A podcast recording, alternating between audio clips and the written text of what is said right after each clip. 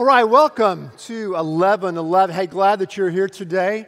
And uh, I've been out doing some foreign mission work on our West Campus the past several Sundays um, off of I 10 and been having a great time out there. So it's good to be back home here at 1111. Yeah.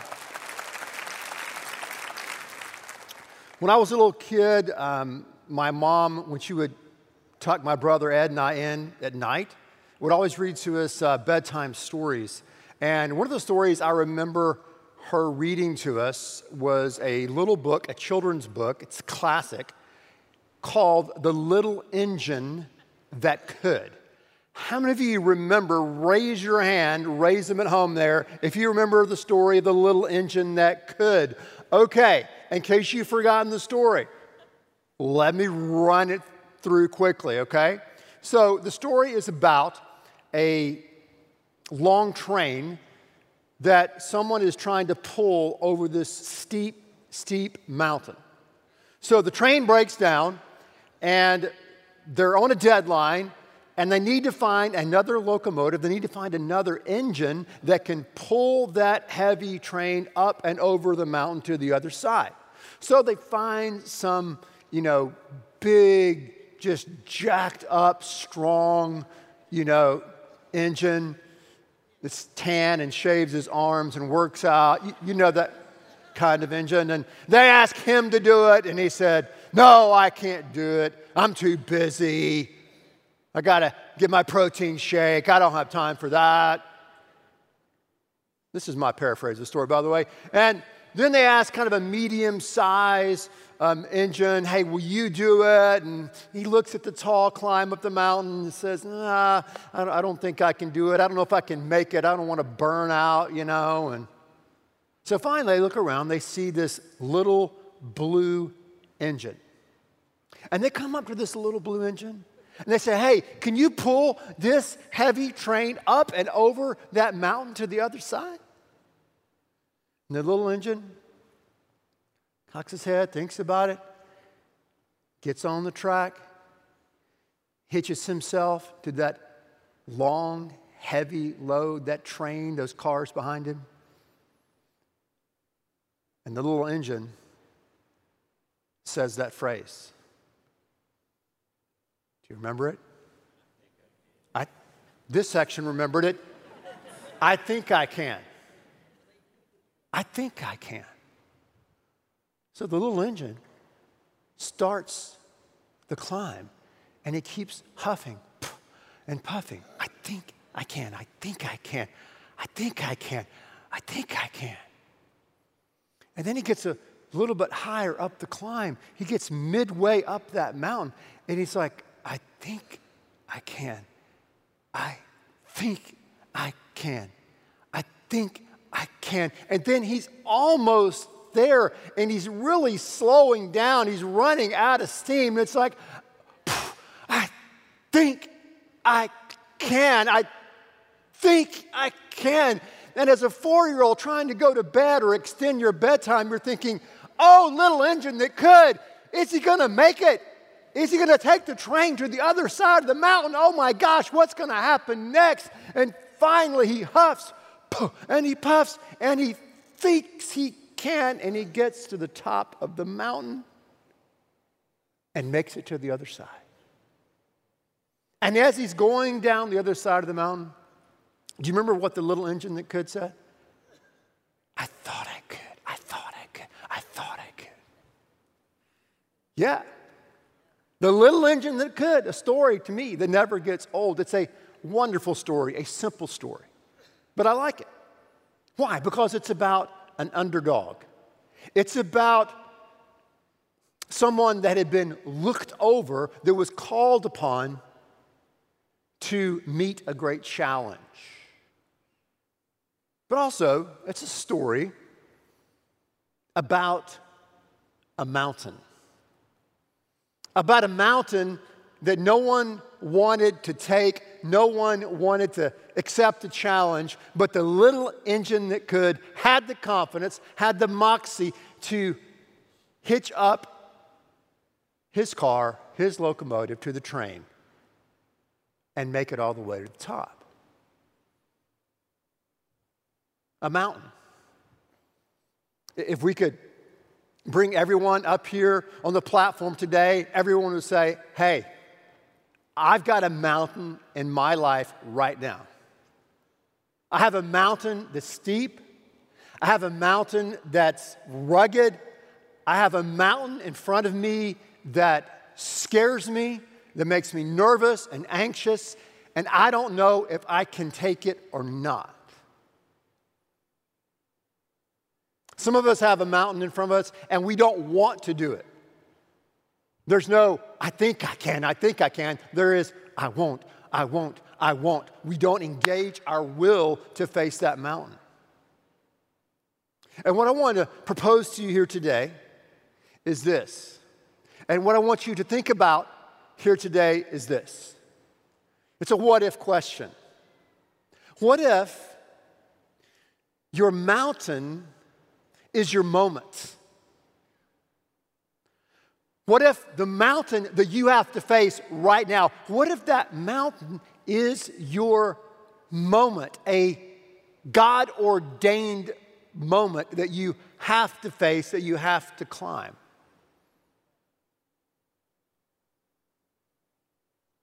How do we do it? How do we face our mountain? How do we make our climb? Well, let's look at and let's listen to one of the most experienced mountain climbers, one of the most experienced little engine that could who's ever lived in the history of mankind. It's a guy by the name of Paul. And actually, his name means little.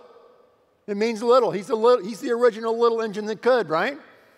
So, Paul has been and climbed up many mountains. He's got the scars, he's got the stories to talk about it, and he's going to tell us today how we are to face our mountain. Now, of course, he does that in the context of a incredible chapter, Philippians chapter 4, verses 10 following. So, we've been in Philippians 4 for several weekends now. I believe it's the most um, practical and encouraging chapter in the entire Bible. Now, Paul is writing this letter, and he has some interesting circumstances. Where is Paul when he's writing it? He's not stuck in Folsom prison. He's stuck in Roman prison and they're persecuting me, right? He can hear the train a coming. Paul's in prison. He's in the clink. He's writing to this church that's in northern Greece in Philippi an encouraging letter. It's really kind of a thank you note, and we'll get to that next week. But here's what he says to them about the climb. Philippians 4:10 he says, "But I rejoice in the Lord greatly. Now at least you have revived your concern for me, and indeed you were concerned before, but you lacked the opportunity." Now next week we're going to talk about that verse. It's a message called New Supply. That's next week. All right? Promo. Verse 11, let's go look at the climb. Not that I speak from want, for I have learned to be content in whatever circumstances I am. I know how to get along with humble means. I also know how to live in prosperity in any and every circumstance. I have learned this secret of being filled and going hungry, both of having abundance and suffering need. Wow. I want to know that secret. Why? Because many times I'm discontent. Many times I'm disappointed. Many times I allow my circumstances to dictate my moods and my emotions and my attitudes. Paul says, Listen, I don't do that.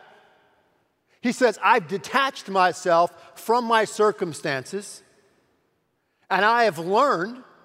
By the way, I've learned through experience, it's empirical. You can't just memorize this secret that we're going to look at in a few moments. You can't just memorize it or tattoo it to your arm or chest. It's not going to work that way. You have to experience it. Paul said, I've experienced it. He said, Hey, listen, I enjoy times of prosperity. I've had times of abundance in my life. He says, Man, I've had times where I can sit down and have a steak dinner with baked potato and sour cream and key lime pie for dessert. You know what? I can do that. I'm happy there. You know what? I've had times in my life when all I had was a Dixie cup of water and some old crusty bread. And you know what? I can do that as well. Filet mignon or a little Ritz cracker, it doesn't matter. I can do it. Circumstances, whether I've got this feast in front of me, where I'm having a little bit of a famine here, it doesn't matter to me. I've been through the school of hard knocks. I've been accoladed and lifted up and praised and loved. That doesn't matter either.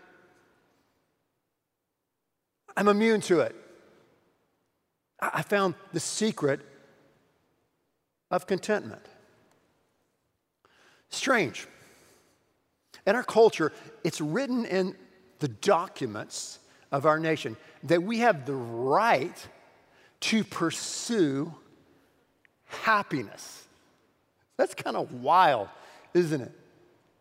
We have the right to pursue happiness. And a lot of us, there, there's that, it's an unspoken goal or an unspoken, I don't know, uh, cultural norm out there that we think if we can just make it, get to the top of the mountain, have that prosperity, then we'll be happy.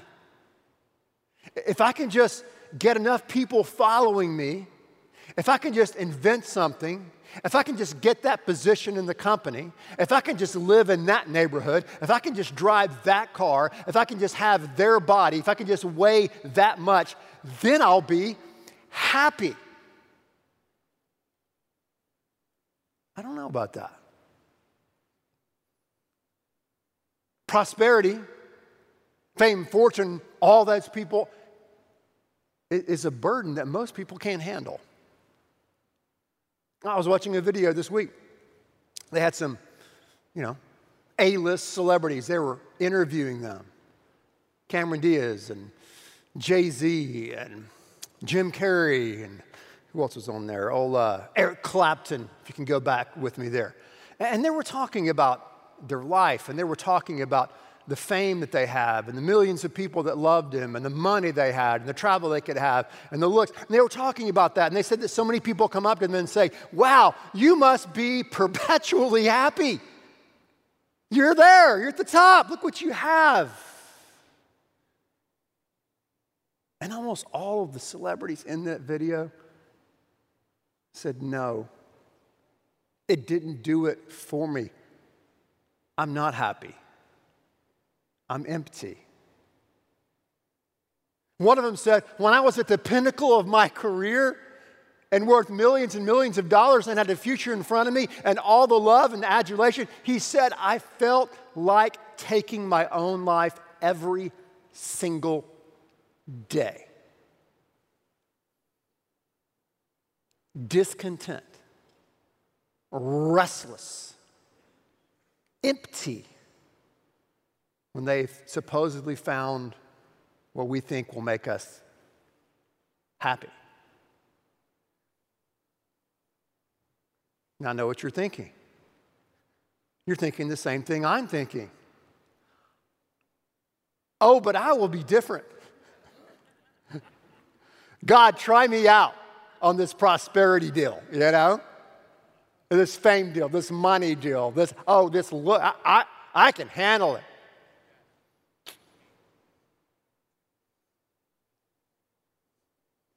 Paul says, whatever.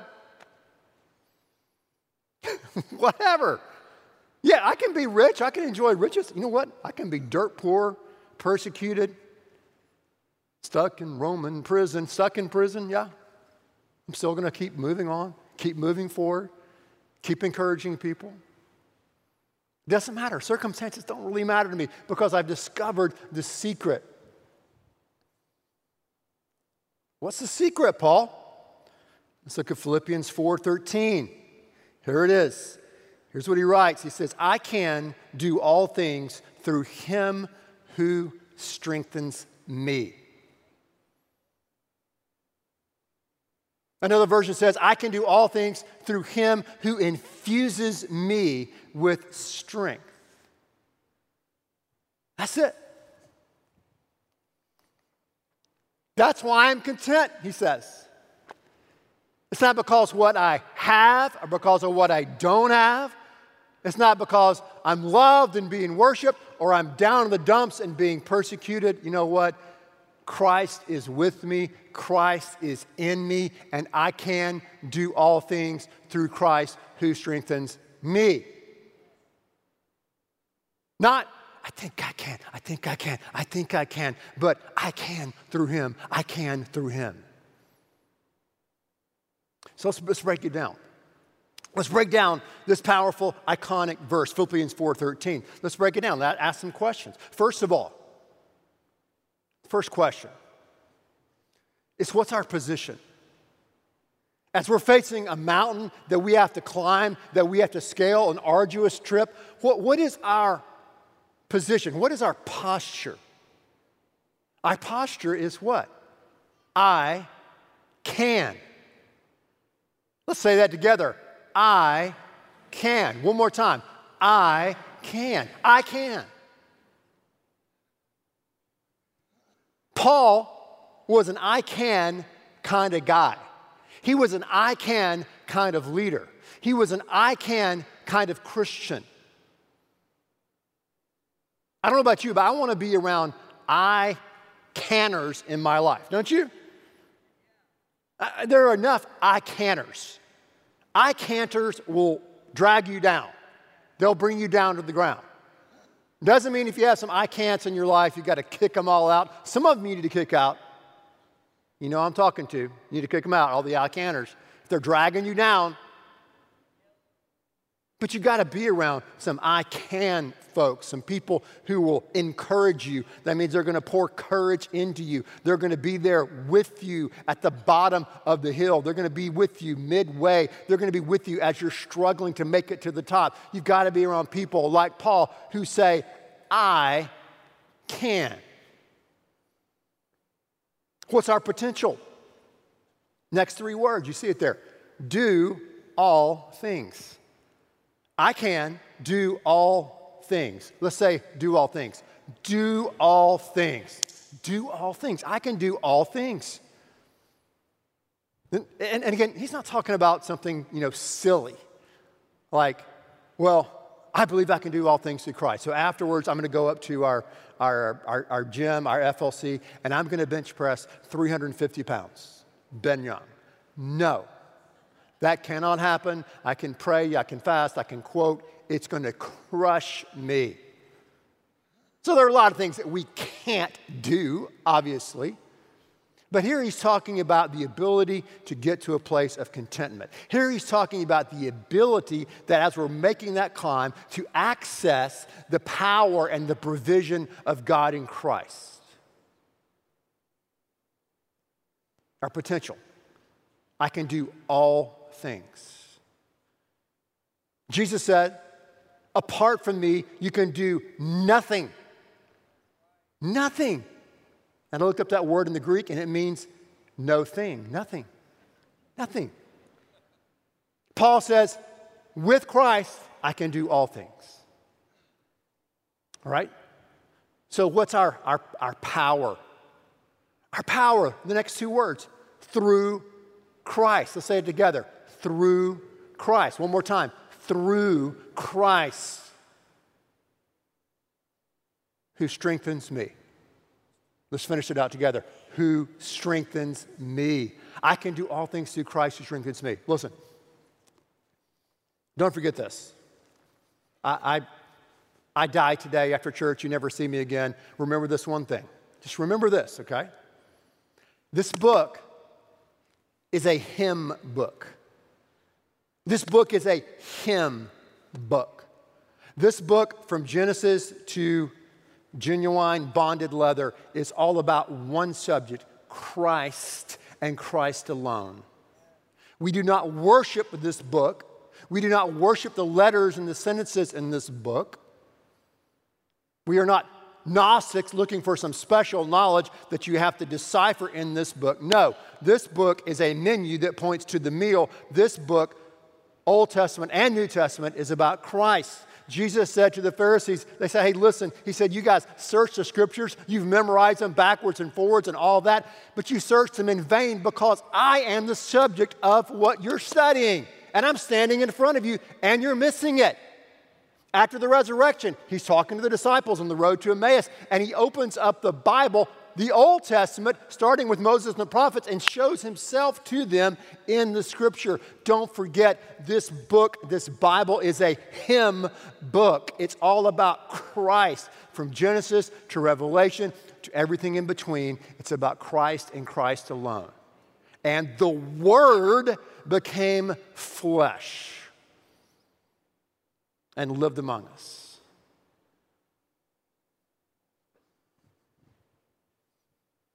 What changed Paul? From a hater to a lover. From a bigot and a racist to a lover of all mankind. From a persecutor to a preacher. From a missionary to a, you know, from being a from a murderer to being a missionary. What, what, what changed him? Who changed him? How did that happen? Christ changed him. How did he learn the secret of, of detaching from his circumstances? How did he learn the power? It's through Christ. Christ gave him the power. Christ gave him the strength when he needed it. He said, When I am weak, I am strong. God's power, his dynamite, his dunamis is made perfect when we are weak then I'm strong. And then people will say, wow, the power of God, the power of Christ is on your life by grace. The secret of making the climb is I can through Him. I can through Him.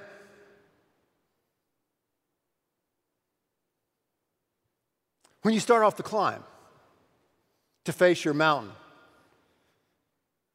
you just kind of say it. It's just kind of a sentence. I, I can through him. It's not really real yet, just I can through him, period. And then you start living and you start trusting and you see God empowering you. Then you go, hey, I can through him, exclamation point. And then you make it midway up and you're almost there and you realize, man, I can through him as God comes through and he provides for you and gives you strength. You grow. You crash through your quitting points, relying on the power and strength that Christ gives you. Sometimes minute by minute, sometimes hour by hour day by day. If we had time, and don't panic, men, we don't have time. But if we did, guys, we would go back into Second Corinthians chapters 4, 6, and 11. Write them down, put it in your phone. Go there later. Second Corinthians 4, 6, and 11. There, Paul lays out all the junk, pain, persecution, emotional, and psychological warfare that he endured on the climb. And he said, at those moments, Christ was still with me, he was holding me, and he was infusing me with his strength. The lies will keep on coming into your mind. The voice inside of your head is going to say, Don't take the challenge, don't take the climb. The voice inside of your head is going to say, Quit, give up, stop trusting, stop praying, stop giving. But you've got to renew your mind with the truth. Renew your mind with what is true and wonderful and praiseworthy and excellent. Renew your mind with the I can power and strength of Christ in you.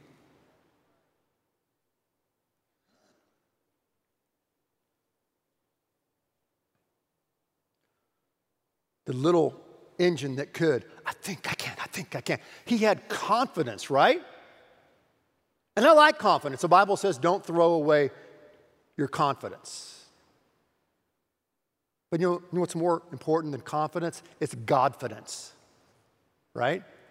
So someone calls Godfidence. And that's what grows inside of us as we're trusting in Christ, as we're surrendering to His power, as we're asking Him to help us and to guide us and to lead us, and as we see Him come through time after time after time, we're developing Godfidence inside of our life.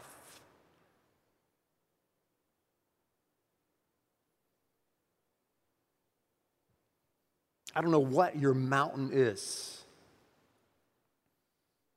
I know some of you are facing the mountain of cancer. Others of you are facing the mountain of grief and loss. Others of you are facing the mountain of a wayward kid who won't answer your calls and texts. You're facing these mountains every single day. We're all facing the mountain of uncertainty.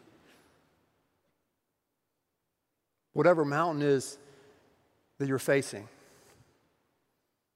God is telling you today through His Word, not my word, His Word, that you can through Him you can through him. You can through him make it and make it to the top of that mountain.